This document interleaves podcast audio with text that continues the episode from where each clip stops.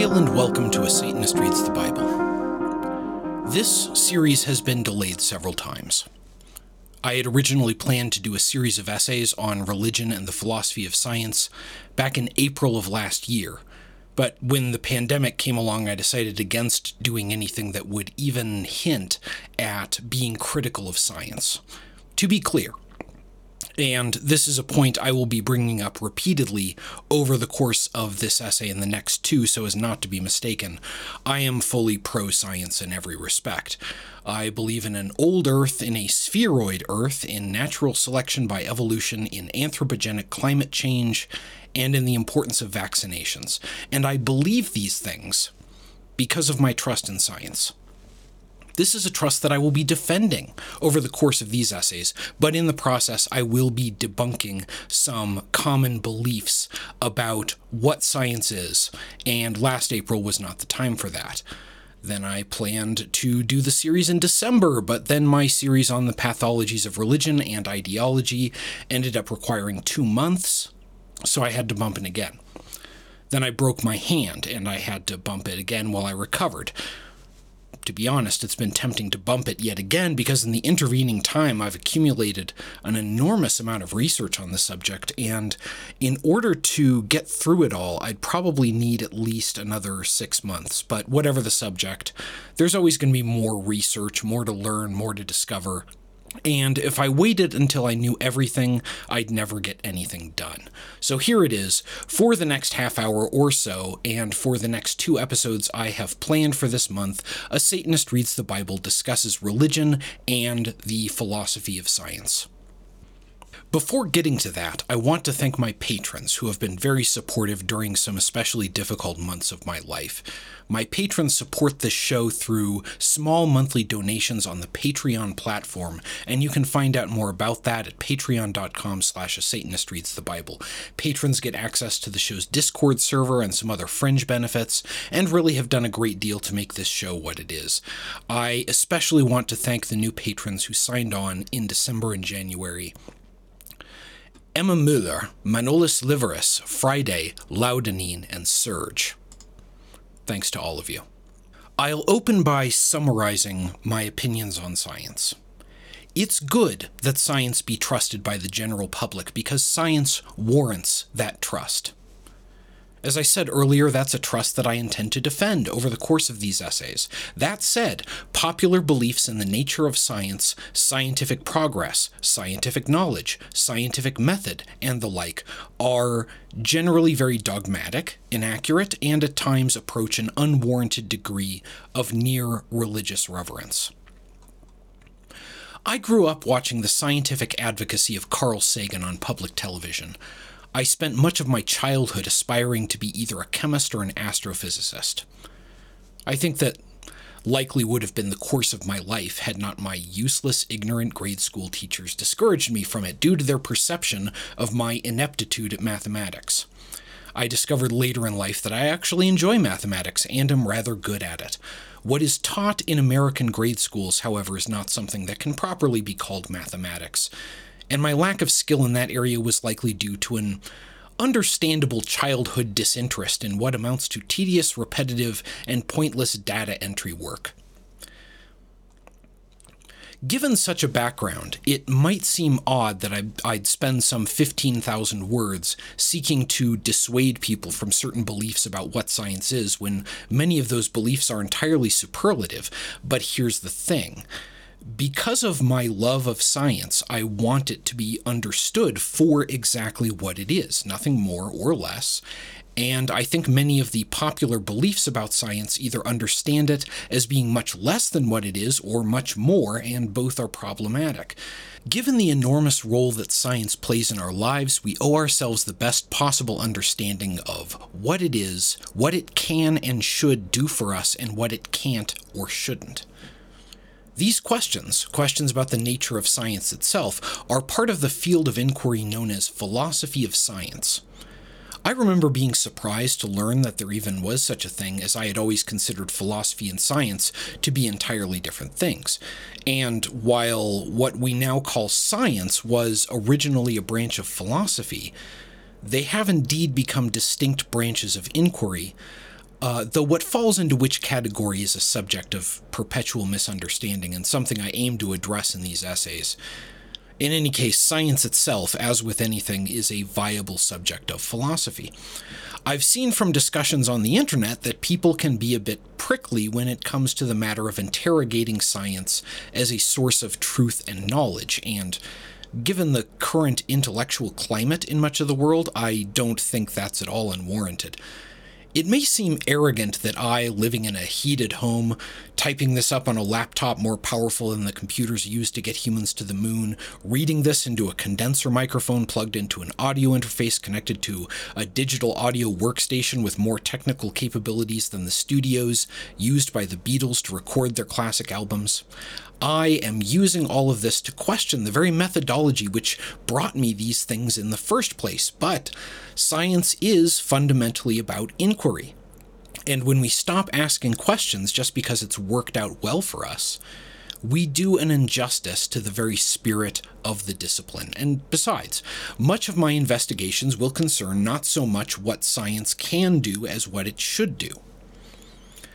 The risk is that science become what philosopher Daniel Dennett, following psychologist Philip Tetlock, calls a sacred value, a value that is, quoting, so important to those who hold it that the very act of considering it is offensive. I think that scientists would agree that the truth has everything to gain and nothing to fear from inquiry. Scientist Hugh Gauch, whose book Scientific Method in Practice has been one of my core sources for this series of essays, agrees with this. Quoting here, "A trial by fire, by being exposed to arguments against science's rationality, offers scientists their best chance to uproot complacency and thereby to really understand the principles of scientific method." I'll be exploring this more in the next two episodes, but the fifth tenet of the Satanic Temple reads as follows. Beliefs should conform to one's best scientific understanding of the world. One should take care never to distort scientific facts to fit one's beliefs. Without reading into it more than I think it's intending to say, I think that this is excellent advice. I take this to essentially mean that one should not hold unscientific beliefs. I agree with that, and I'll be examining what constitutes an unscientific belief further on, but looking at it in a more literal way, it has some problems. Chief among which is that our best understanding of the world is not scientific, at least not in the way that science is traditionally and popularly understood. And our best science is not something that we understand. Best scientific understanding, then, is not something that actually exists. Let's start with quantum mechanics, which stands at present as our most advanced theory of the physical world. This requires some grounding, both in science and physics in general, and in classical or Newtonian mechanics, the theory which preceded it. One of my main sources in looking into these questions has been the popular science book, Something Deeply Hidden, by quantum physicist Sean Carroll. Carroll's book argues a position that we should accept a particular interpretation of quantum mechanics as the correct one, with which I disagree. But he nevertheless presents an accessible, informed, and accurate perspective on the subject matter in question, and tackles the questions of philosophy of science as they apply to quantum physics in an honest and revealing way. Much of the scientific tradition can be traced back to the 4th century BCE Greek philosopher and scientist Aristotle, student of the philosopher Plato. Science was practiced by humans for thousands of years prior to Aristotle, but his writings are some of the earliest we have on the subject that haven't been lost or destroyed. Aristotle sought to understand the causes of phenomena, the reasons why things are the way they are. He described these causes in terms of four categories, which I think are best explored through example, and as I often do, I'll use the example of one of my fountain pens, a Twisby Diamond 580. What is it that caused this pen to be what it is and to exist at all? First is what Aristotle called the material cause, and in the case of the pen, the material cause is plastic, resin, and metal alloy, the materials which compose it. If the pen were made of different materials, it would be a different pen, or something else entirely. Next is the formal cause. The pen is what it is because it has a particular shape and structure. Again, if the pen had a different form, it would either be a different pen or a different kind of thing. The efficient cause is what we typically mean when we use the word cause. It's the story of how it came to be. I don't know all the details here, but the efficient cause of the pen goes back to the Big Bang, the formation of various atomic elements in the hearts of stars, their distribution throughout the galaxy, their accumulation in the stellar disk from which the Earth was formed, and their collection, transformation, and assembly in a factory in Taiwan based on the designs of most likely several illustrators and engineers. And what was the purpose behind the design and manufacture of the pen? This is Aristotle's final cause, which in this case was to create a tool for the act of writing and a commodity which could be sold for a profit. Aristotle endorsed a philosophy called teleology, which focuses on the ends and purposes of things, and indeed believed that everything in the universe had a purpose and thus a final cause. There is, of course, disagreement with Aristotle on this point, and later philosophers such as David Hume and Bertrand Russell would actually go so far as to jettison the notion of cause entirely, as it's not something that we ever actually observe directly. Whether accurately or not, Aristotle is credited with the creation of scientific method, which is a systematic process for conducting science and answering the kinds of questions that Aristotle was asking. Scientific method is often spoken of as the scientific method, and that will serve as the first misunderstanding of science that I'll address in these essays. There is not one single scientific method which is applied universally in all scientific activity, nor is there universal consensus as to why or how the scientific method works. In the aforementioned book Scientific Method in Practice, scientist Hugh Gauch quotes the American Academy for the Advancement of Science in stating that, quoting, "The scientific method is often misrepresented as a fixed sequence of steps rather than being seen for what it truly is, a highly variable and creative process. The basic idea is simple enough. Hypotheses are tested through experiment. One observes the world, makes a conjecture, a hypothesis, as to the reasons for what is observed, makes predictions based on that hypothesis, and performs an experiment to see whether those predictions hold." Moving on to the matter of physics. When we look around at the universe we inhabit, we see a great deal of stuff, which we call matter. What is this stuff exactly, and how does it behave? These are the questions that led us to the development of physics as a branch of scientific inquiry, and physics is generally understood as being able to provide objectively true answers to those questions by applying the scientific method and confirming hypotheses through experiment. Whether or not that understanding is accurate is a matter that will be addressed further on. For the moment, let's examine the understanding of the world provided to us by the framework known as classical or Newtonian mechanics. Classical mechanics takes our basic observations about matter, that objects have masses as well as positions in space that change deterministically as a result of various forces, as a given, and describes those observations mathematically. The word deterministic is of critical importance here. The basic idea is that if we know the mass, position, and velocity of an object and the sum of all the forces acting upon it, we can precisely and accurately predict how its position will change over time. The concepts here are easy enough to understand, but the implications are staggering. According to classical mechanics, it is possible, at least in principle, to do this with every particle in the universe, and thus learn its complete history and future. Under classical mechanics, The universe itself is deterministic, and its entire future was set forth from the initial conditions of the Big Bang. Things like chance and probability are only reflections of our lack of knowledge about the outcomes of seemingly random events like rolling dice.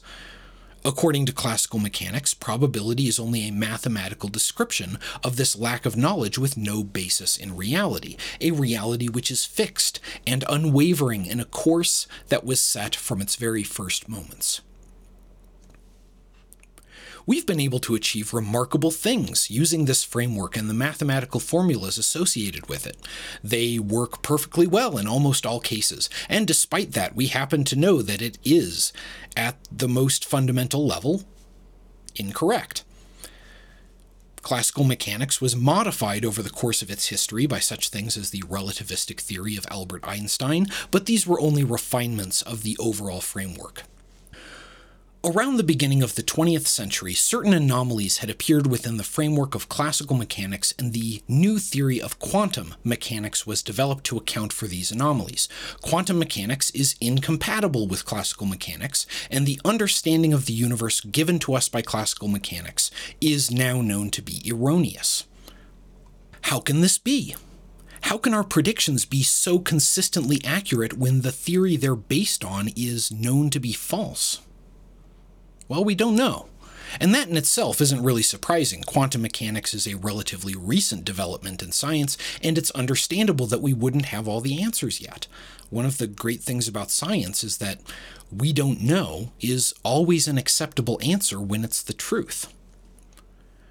What is surprising is that there's no consensus among scientists that those sorts of questions are even ones that science should be bothering with. And what's more surprising still is that there's no consensus among philosophers of science that these sorts of questions are the ones that science is even capable of answering at all. According to classical mechanics, the world is much as it appears. No interpretation of the theory is required in order for it to mesh with our experiences. Unless one is traveling near light speed or in the vicinity of a massive gravity well, what you see is what you get. According to quantum mechanics, on the other hand, the way the world appears to us and the way the world actually is are two very different things. The crowning achievement of quantum mechanics is the Schrödinger equation, which, like the equations of classical mechanics, describes how a physical system evolves over time. Curiously, the output of the equation is probabilistic rather than deterministic. If the equations of classical mechanics are applied to, for example, an electron, we can, given the initial position and velocity of the electron and the sum of forces acting upon it, perfectly predict its trajectory. Under quantum mechanics, electrons do not have determinate positions or velocities, and the Schrödinger equation gives us the probabilities of it being found at different locations or having different velocities when those properties are measured. And it's not possible to determinately measure both at the same time. If we want to explain why the world that appears to us is so different from the mechanics that govern its behavior, we need an interpretation of the theory. Several are available, and we don't know which of them, if any, is the correct one, but in general, the matter of interpretation is something that physicists avoid bothering with at all. The popular understanding of science is that it seeks to understand the natural world, to know not only how the world works, but why it works that way. Scientists, or at least physicists, largely disagree, with most subscribing to what is referred to as the Copenhagen interpretation of quantum mechanics, famously summed up by the physicist N. David Mermin as, "Shut up and calculate." However much we might desire to make sense of quantum mechanics, we don't require an interpretation to be able to use the mathematics to make perfectly accurate predictions. Quantum mechanics has consistently proven itself able to make these predictions, and we've been able to apply it to all manner of problems and develop new technologies based on it. And according to the Copenhagen interpretation, this is all that's required. We have the mathematical framework, and anything else falls outside the scope of science. Of course, not all physicists agree with this approach. Albert Einstein didn't, and as I mentioned before, physicist Sean Carroll advocates for a particular interpretation, which is called the Everett, or many worlds interpretation of quantum mechanics. But my point here is that we've landed on some distinctions between the actual practice of science and how it is understood by people in general. We see that, first of all, the notion that there is one single consensus scientific understanding of the world is simply mistaken. Scientists do not collectively agree on the way that the world is. The problems with the popular understanding of science continue to mount from here, and by way of once again preempting any claims that any of this constitutes an anti-science perspective, I'll remind my listeners that my citations here have been and will continue to be drawn largely from science books written by scientists. Hugh Gauch, the aforementioned scientist and author of Scientific Method and Practice, embraces these inquiries into the nature of science, writing, "Intellectual growth often is limited more by lack of good questions than by lack of accurate answers. So scientists can benefit greatly from penetrating and disturbing questions that are intended to unsettle science, even if the final result for most of them is to affirm science's traditional claims with new insight and greater conviction." The 20th century philosopher of science Karl Popper was concerned with questions of what exactly demarcates science. What is science and what isn't? Looking to Einstein's theories of relativity as a clear example of scientific theory, the criterion that he ultimately landed on was falsifiability. A theory is scientific if and only if it can be proved false through empirical observations.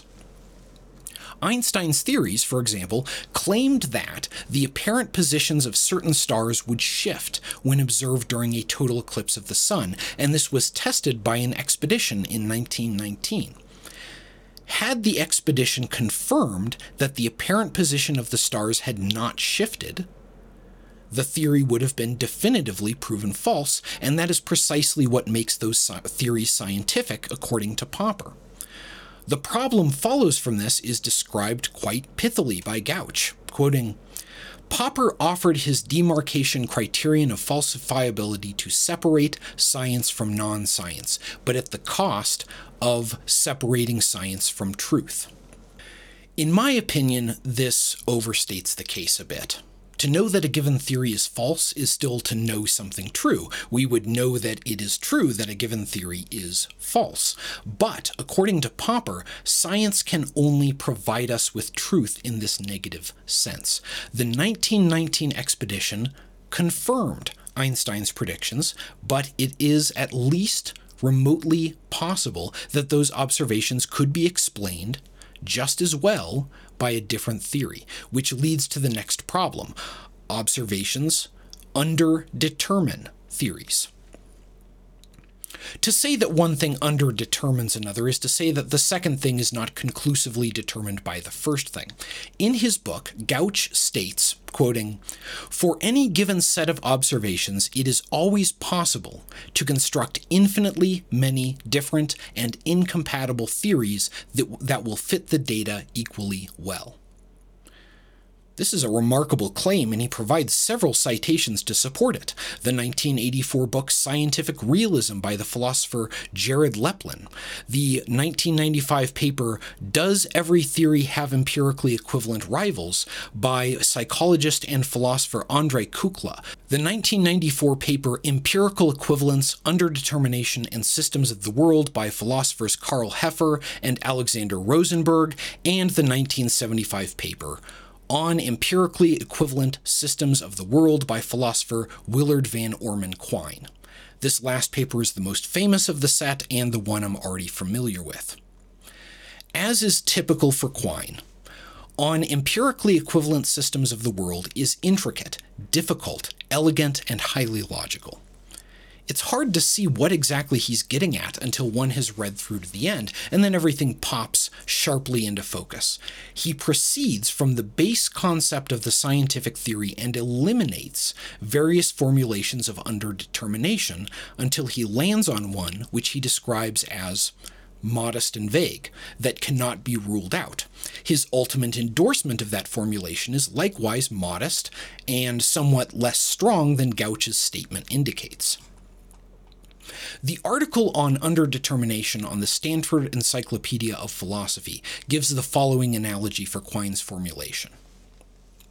Imagine a Cartesian coordinate plane and a point on that plane. How many functions contain that point as a solution? Even if we restrict ourselves to only linear functions, there are infinitely many possibilities. Now add another point. Only one line passes through both, but still an infinite number of other functions. Continue to add points in this fashion. With every point added, an infinite number of possibilities will be eliminated, and an infinite number will remain. A more concrete example in the same article supplied by philosopher Bas van Fraassen notes that Newton's laws are consistent with our observations whether we assume that the universe is at rest or moving as a whole in any one of an infinite number of velocities. There is disagreement as to how much underdetermination threatens scientific epistemology. My opinion is that the threat is minimal and of little practical concern, but the picture it paints of science differs from science as it is commonly understood.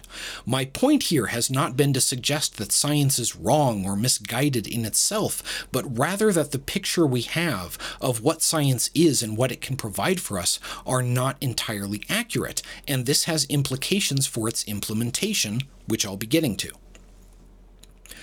The most famous criticism of the popular understanding of science comes from the philosopher Thomas Kuhn in his 1962 book, The Structure of Scientific Revolutions, which I've discussed on the show before. Science is popularly conceived of as accumulating knowledge through a gradual and incremental process, which with each new discovery building on the last. According to Kuhn's model, drawn from a close observation of the history of science, this is not how science truly operates in practice. Rather, according to Kuhn, science operates within a paradigm, a particular model of the way the world is, and proceeds to articulate that paradigm through the process of what Kuhn calls normal science.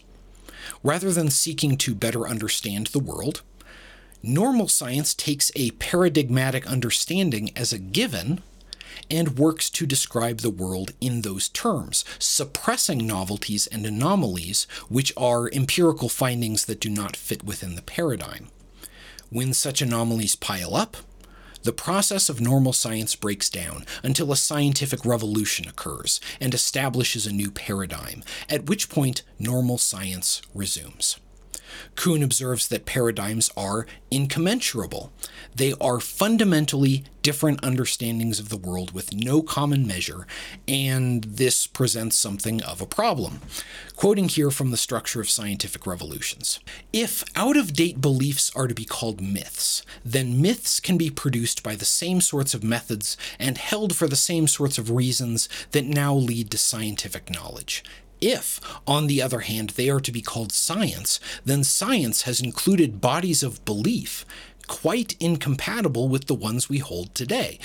Given these alternatives, the historian must choose the latter. Out-of-date theories are not, in principle, unscientific because they have been discarded. That choice, however, makes it difficult to see scientific development as a process of accretion." Other criticisms of science emerged over the latter half of the 20th century, and especially during the 1990s, a period described in some academic journals as the Science Wars. What remains unavoidably the case, despite these criticisms, is that science has shown itself capable of making increasingly accurate predictions over an increasingly broad range of phenomena over the course of history. Thus, when the scientific community tells us that the Earth is approximately 4.5 billion years old, or that vaccines are a safe and effective way of preventing disease, or that Earth's climate will continue to rapidly warm unless we make sweeping changes to our industrial processes and consumption habits, we have good reason to believe them. Our lack of certainty that science is capable of providing us with fundamental, objective, universal truth is not a barrier to our being able to use it for the betterment of human life. What is important is that we be able to recognize how it works and why it works, and that we possess an understanding of its scope, an understanding of when it's applicable at all and when it's not. What science cannot do is provide us with values, even values regarding science itself. Values cannot be empirically observed. Values cannot be falsified. As the philosopher and sociologist Max Weber pointed out in the early 20th century, the science of medicine can extend the human lifespan but cannot tell us when it is right to do so. Medicine does not and cannot ask when and whether life is worth living. Questions such as, how can we destroy an entire city with a single bomb? Or how can we efficiently exterminate an entire people? Are perfectly scientific, with answers that can be, and have been, obtained through scientific method, and there is nothing in science to say that those are abominable things which should never be done. The astrophysicist and public educator Neil deGrasse Tyson famously stated that science is true whether or not you believe in it, which is really a very stupid thing to say, or at least a very stupid way of saying what it was that he probably meant, for a number of reasons. Firstly, no truth is contingent upon belief in the first place. Tyson's statement implies that there are some fields of discourse in which things are true because they are believed to be true, and that science is not that way. Second, science does not have a truth value. Truth is a property of claims, and science is not a claim, but rather a methodology and a field of discourse in which claims are made. Science is neither true nor false. We can make the claim scientific claims are true, but there are some problems with this as well. One is that, as we've seen, there are claims, such as those of Newtonian mechanics, which are both scientific and false. And two, that claim cannot itself be evaluated scientifically. To do so would be to beg the question, as we would have to presuppose the truth of the claim in the first place. We might take Tyson to mean both that scientific claims are true and that it doesn't matter whether or not people believe them. While it's true that the truth of scientific claims is independent of any belief in that truth, the belief in science or lack thereof has significant practical applications. The truth that vaccines are an effective way of preventing disease does not itself prevent disease. People do indeed have to believe in that in order to affect that reality, as only if they believe in the efficacy of vaccines will they have them administered in the first place. I've found that the arrogance and flippancy that Tyson displays here is actually quite typical of his discourse and illustrates the problem with much of popular scientific thinking, even as it exists among scientists. It amounts to a belief, absent evidence, and even in light of evidence to the contrary, that science is equivalent to truth, that everything that is scientific is also true, and that everything that we know to be true has come to us from science. This mindset is sometimes referred to as scientism, which Wikipedia describes as the promotion of science as the best or only objective means by which society should determine normative and epistemological values. Being a belief that science is indefeasible, this position is, plainly put, a dogma. We can find another example of scientism at work in the 2004 book The End of Faith by neuroscientist and famous anti-religious atheist Sam Harris. Harris's book is largely an argument against all religious belief, an argument predicated in part on his beliefs about the validity of science, and includes a sub-argument claiming that moral values can be scientifically determined. Quoting here, "A rational approach to ethics becomes possible once we realize that questions of right and wrong are really questions about the happiness and suffering of sentient creatures." Harris writes as if he's stumbled on a new and revolutionary way of thinking about morality, when this is actually an approach, typically referred to as utilitarianism, that goes back at least as far as the philosophers of ancient Greece. Not only has he failed to engage with any of the literature on the topic, he blithely hand-waves the necessity of doing so in the book's notes, claiming that the philosophy isn't relevant because he's not approaching the questions philosophically.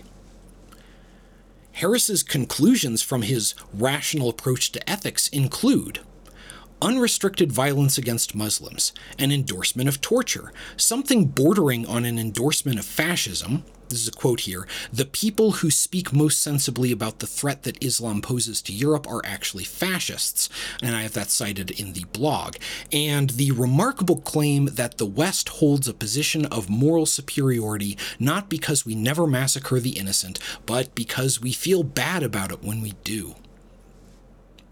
Purely rational utilitarian justifications can indeed be provided for each of these positions.